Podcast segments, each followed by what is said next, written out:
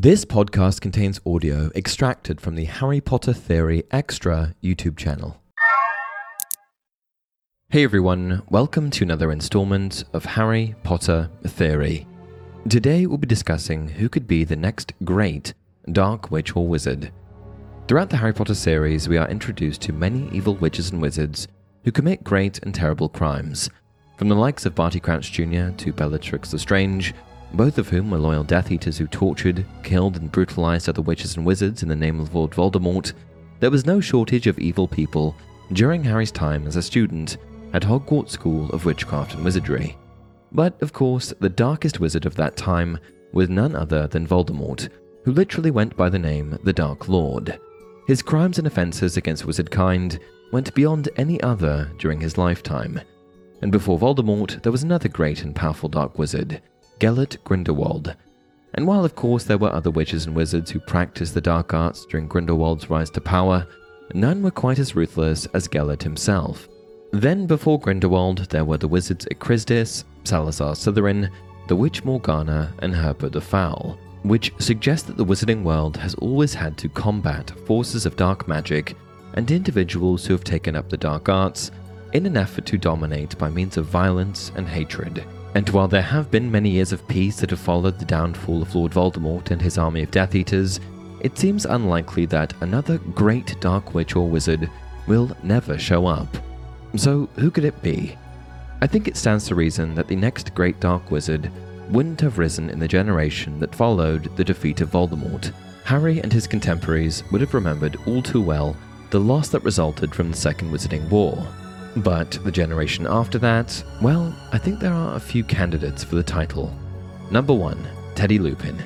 There's an interesting theory out there that Teddy Lupin, who lost both his parents during the Battle of Hogwarts, could become the next great dark wizard. The idea behind this theory is that, similarly to Harry, Teddy became an orphan thanks to Voldemort and his crusade to kill Harry and live forever. But what if Teddy developed feelings of abandonment and resentment and went looking for answers in dark magic. What if he blamed Harry for the death of his father Remus and his mother Nymphadora? While I suppose this is possible, I do think Teddy is the most unlikely to become a dark wizard of those who I'll mention in today's video. To start with, he was raised by his loving grandmother, which is certainly a heck of a lot better than the abusive Dursleys who raised Harry.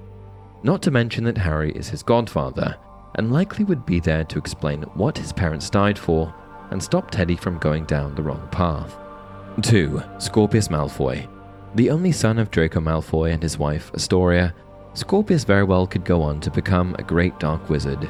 Pure blood and possibly quite resentful of his family's fall from power and grace within the wizarding world, Scorpius could easily blame Harry and those who followed him during the Second War for his place in society. And while Draco appears to have repented and pulled away from the world of dark magic, it stands to reason that Scorpius may have wanted to be more like his grandfather, Lucius, or even his great aunt, Bellatrix Lestrange.